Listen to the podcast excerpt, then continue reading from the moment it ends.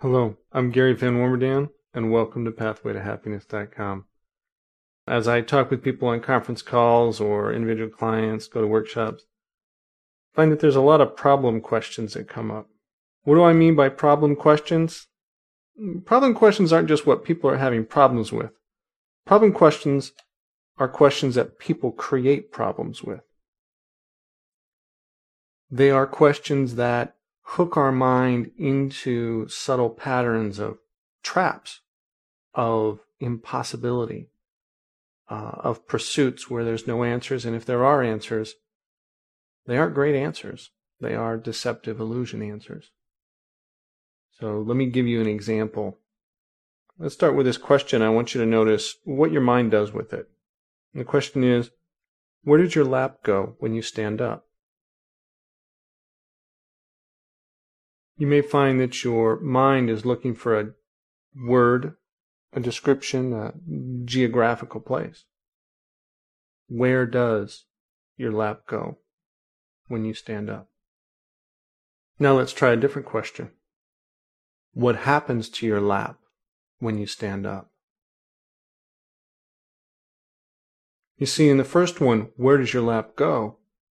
Our mind is automatically sent because we've been conditioned to answer questions or, or jump to an answer for years and years, thousands and thousands of times. Our mind jumps towards looking for a geographical or a physical place that our lap went. But if we ask the question, what happens to your lap?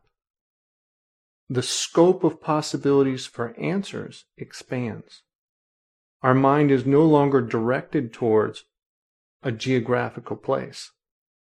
Our mind is directed towards possibility. What happens to? And it's not limited to where. I know this question isn't very important, but I'm using it to prove a point about how our mind gets hooked into certain paradigms. When we ask the question, where does your lap go? It assumes that our lap still exists our mind gets tricked and trapped a little bit trying to find something that's in a place when in essence it's disappeared. But the question doesn't allow for that possibility. When we ask the question, what happens to your lap? Now that question, that possibility that it no longer exists is available to us because the way the question is asked. So where does your lap go is kind of a trick question that traps our mind in A, assuming it still exists, and B, that it's in a physical location and our attention goes wandering to possibility of physical location when it's a ghost chase. The answer to that question doesn't exist and it sends our mind on a ghost chase. We are not used to noticing when questions are invalid. And because of that, we often get ourselves trapped in problem questions. These are questions where the question has assumptions within it that are not valid or are distortions and therefore lead us into confusion, traps, indecision, even suffering. There's a great art of Zen, which is the teaching of the koan which is where the master would give the student a question and ask the student come back with the answer. And those are classic questions like, what is the sound of one hand clapping? The student would be looking for answers that fit the question and not recognize that the question wasn't valid. The sound of one hand clapping isn't clapping. It's two hands that make the clapping. One hand clapping isn't clapping. It's one hand flopping around. The other trap that that question implies is that that question can be answered with words. That there is some kind of word description, an intellectual conceptual idea that can be conveyed with words that will describe this sound of one hand clapping. You know, for that matter, what's the sound of two hands clapping? And can you describe that with words, with conceptual ideas? Because there's the sound And then there's the description of the sound, which doesn't come anywhere close. I mean, if I say it's the sound of two hands rushing together and the vibrational impact to air molecules in the palm of our hand, that doesn't tell us what the sound is. It's just a description. You see, you can't know the experience of the sound by the description. But the question assumes that we can. The same kind of thing happens if we ask the question, Who am I? We are such a multidimensional being that we create emotions and thoughts and ideas, and we have this imagination and a physical body and an appearance and a mind that thinks thoughts, feelings, intent, actions, things we create. What we are, when it's put in a description, isn't what we are. That's like asking, what is the color of music? You can't describe music with a color. What's the sound of a rainbow? Those words are symbols that cannot convey a visual experience of a rainbow. You can give the scientific explanation of prismatic effect of light in atmospheric conditions of water creating different colors. That means nothing until you see a rainbow. One of the great dysfunctional problem questions that I see people chase is what is my life purpose? Well, becomes a great subject for a workshop. It also becomes a great subject to get ourselves frustrated with. Because obviously, this is a very important thing if it's our life purpose. That's implied in the assumption of the question. It's obviously something we have to know in order to be successful in our life. These are all implied assumptions in the question.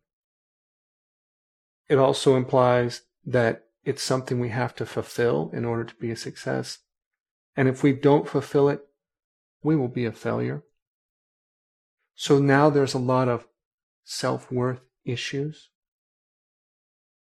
I'm not doing what I'm supposed to be doing reactions to not having the answer to the question and not feeling like we're on our life purpose.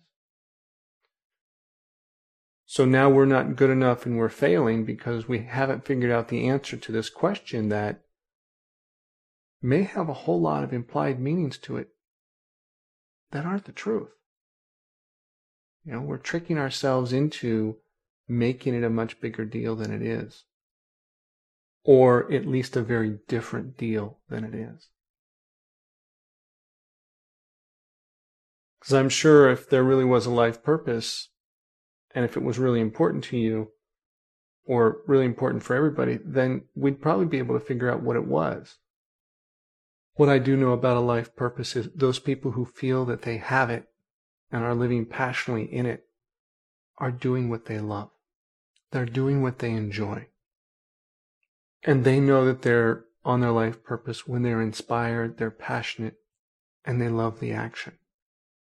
When they start putting their life purpose in terms of what they have to accomplish, whether it be save the world or feed the hungry or teach kids to read, serve their country, whatever it is, when they put it in terms of accomplishing something, now life purpose has a measurement of success and failure that people feel that they have to succeed at or they might fail at, and the mind might trick them into they are a success or they are a failure, depending on the results of this endeavor that happened in the world, results that they cannot control.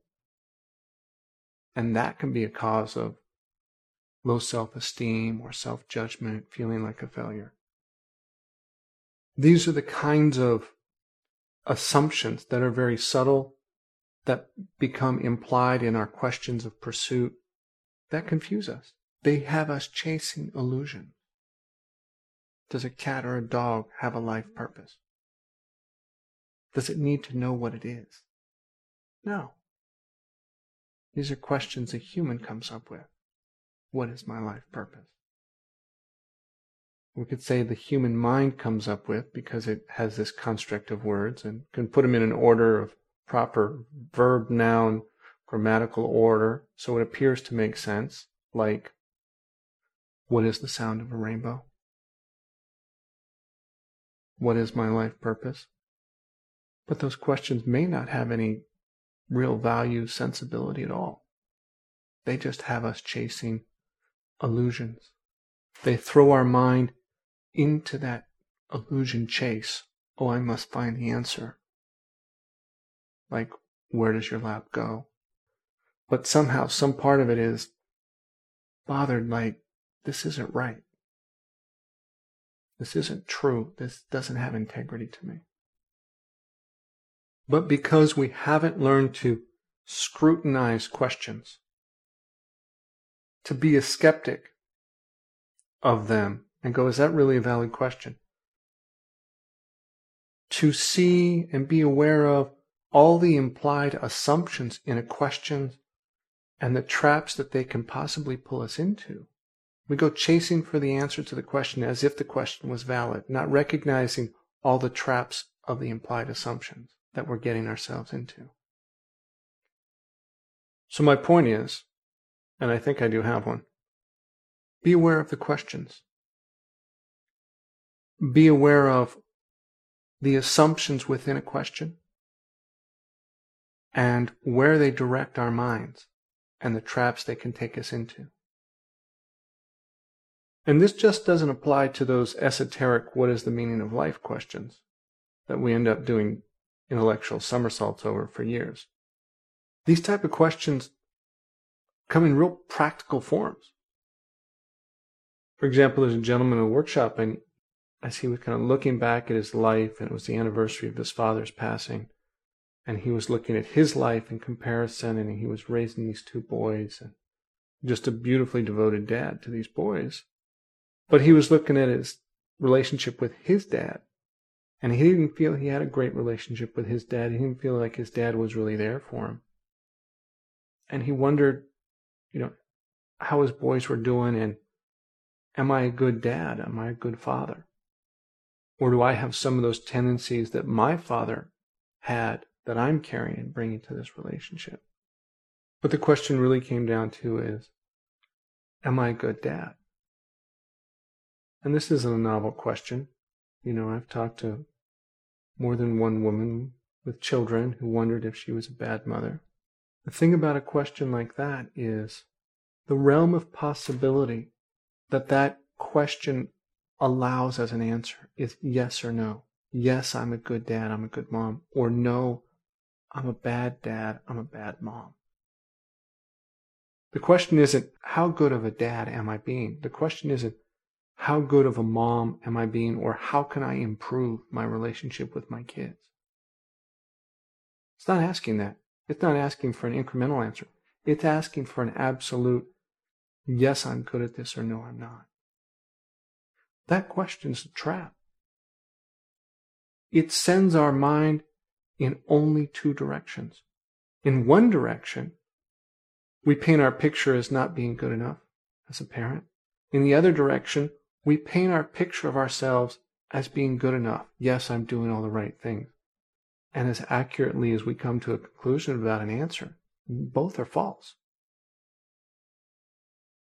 They don't allow us to be human. They don't allow us to grow and learn. And even the one that is, oh, I'm a good dad or I'm a good mom, is false because it's an image of what we are. It's this picture in our imagination of us as a good parent. And that picture isn't who we really are. And so we look at it in our mind and we want to believe it, but some part of our integrity says, no, that's not me. That's a picture in my imagination.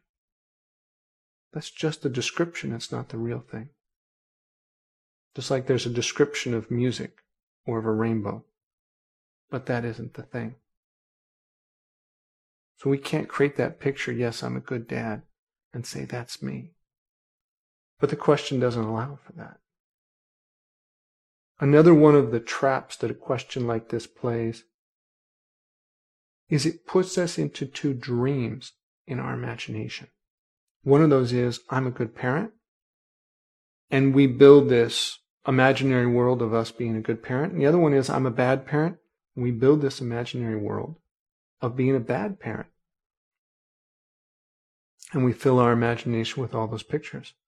Well, as we create those worlds in our imagination, our consciousness shifts into the point of view of those characters that we imagine as ourselves. We cast ourselves in, ro- in role of good parent or bad parent. In this, in this case, assume bad parent. We cast ourselves in that role, and then we imagine our whole world from that role. Well, from that role of being a bad parent, of course, we look around in our imagination and we go gather all the evidence, every little instance that proves we're a bad parent. And son of gun, now we really believe we're a bad parent. At the same time, we perhaps imagine ourselves and, well, what if I'm a good parent? And we go around and we look at all the things that we do and all the aspects of our relationship with our kids, and we think I'm a good parent. And that one may be much closer to the truth. The problem is, we've also cast ourselves in the image of a bad parent. And we believe those things as well. So now we have two images of ourselves and they conflict.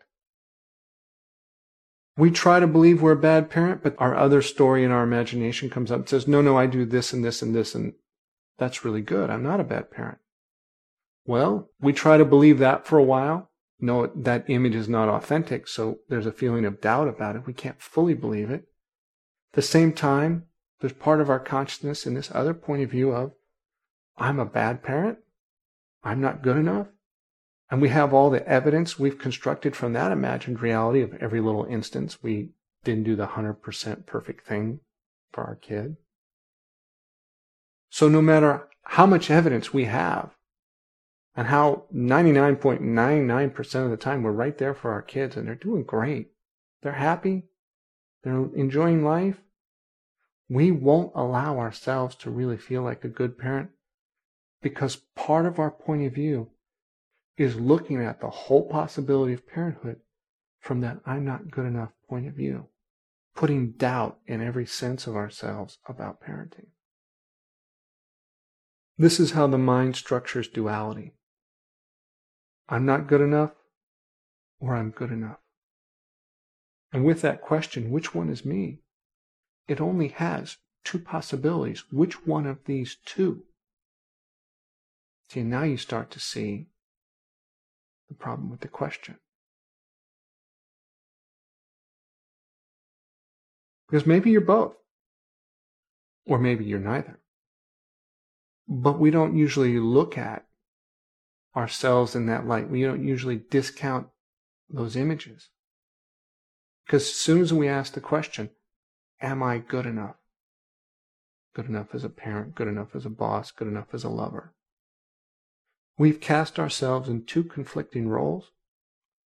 Our consciousness moves into two different points of view about ourselves at the same time and gathers evidence of both realities, both imagined realities.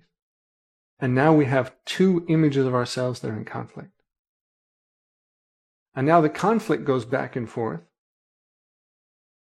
And we're so busy doing the imagining, doing the believing of evidence, and battling in our mind, trying to convince ourselves good enough and discount the doubt and things like that, that we never noticed that the question was completely invalid. We never noticed the limitation of asking a duality based question Am I a good dad? Am I a bad mother? We never noticed the trap of that question. And we end up in conflict, fighting back and forth in our mind, and we're off chasing illusions of answers. We hardly have time to notice. The question is so far in the past. As much as our mind wanders with questions wondering, who I am. You won't get a description answer of words or images in your mind that will accurately give you that answer. You'll get descriptions, but they won't be the truth. You'll get picture images, but they won't be the truth. You'll fight back and forth with them in your mind, but it's basically one illusion story versus another illusion story. One set of beliefs about an image versus another set of beliefs about an image, when neither of them are true. And it all started because of a question. Any one of those duality questions. Should I have done that? Am I lovable? Am I good enough?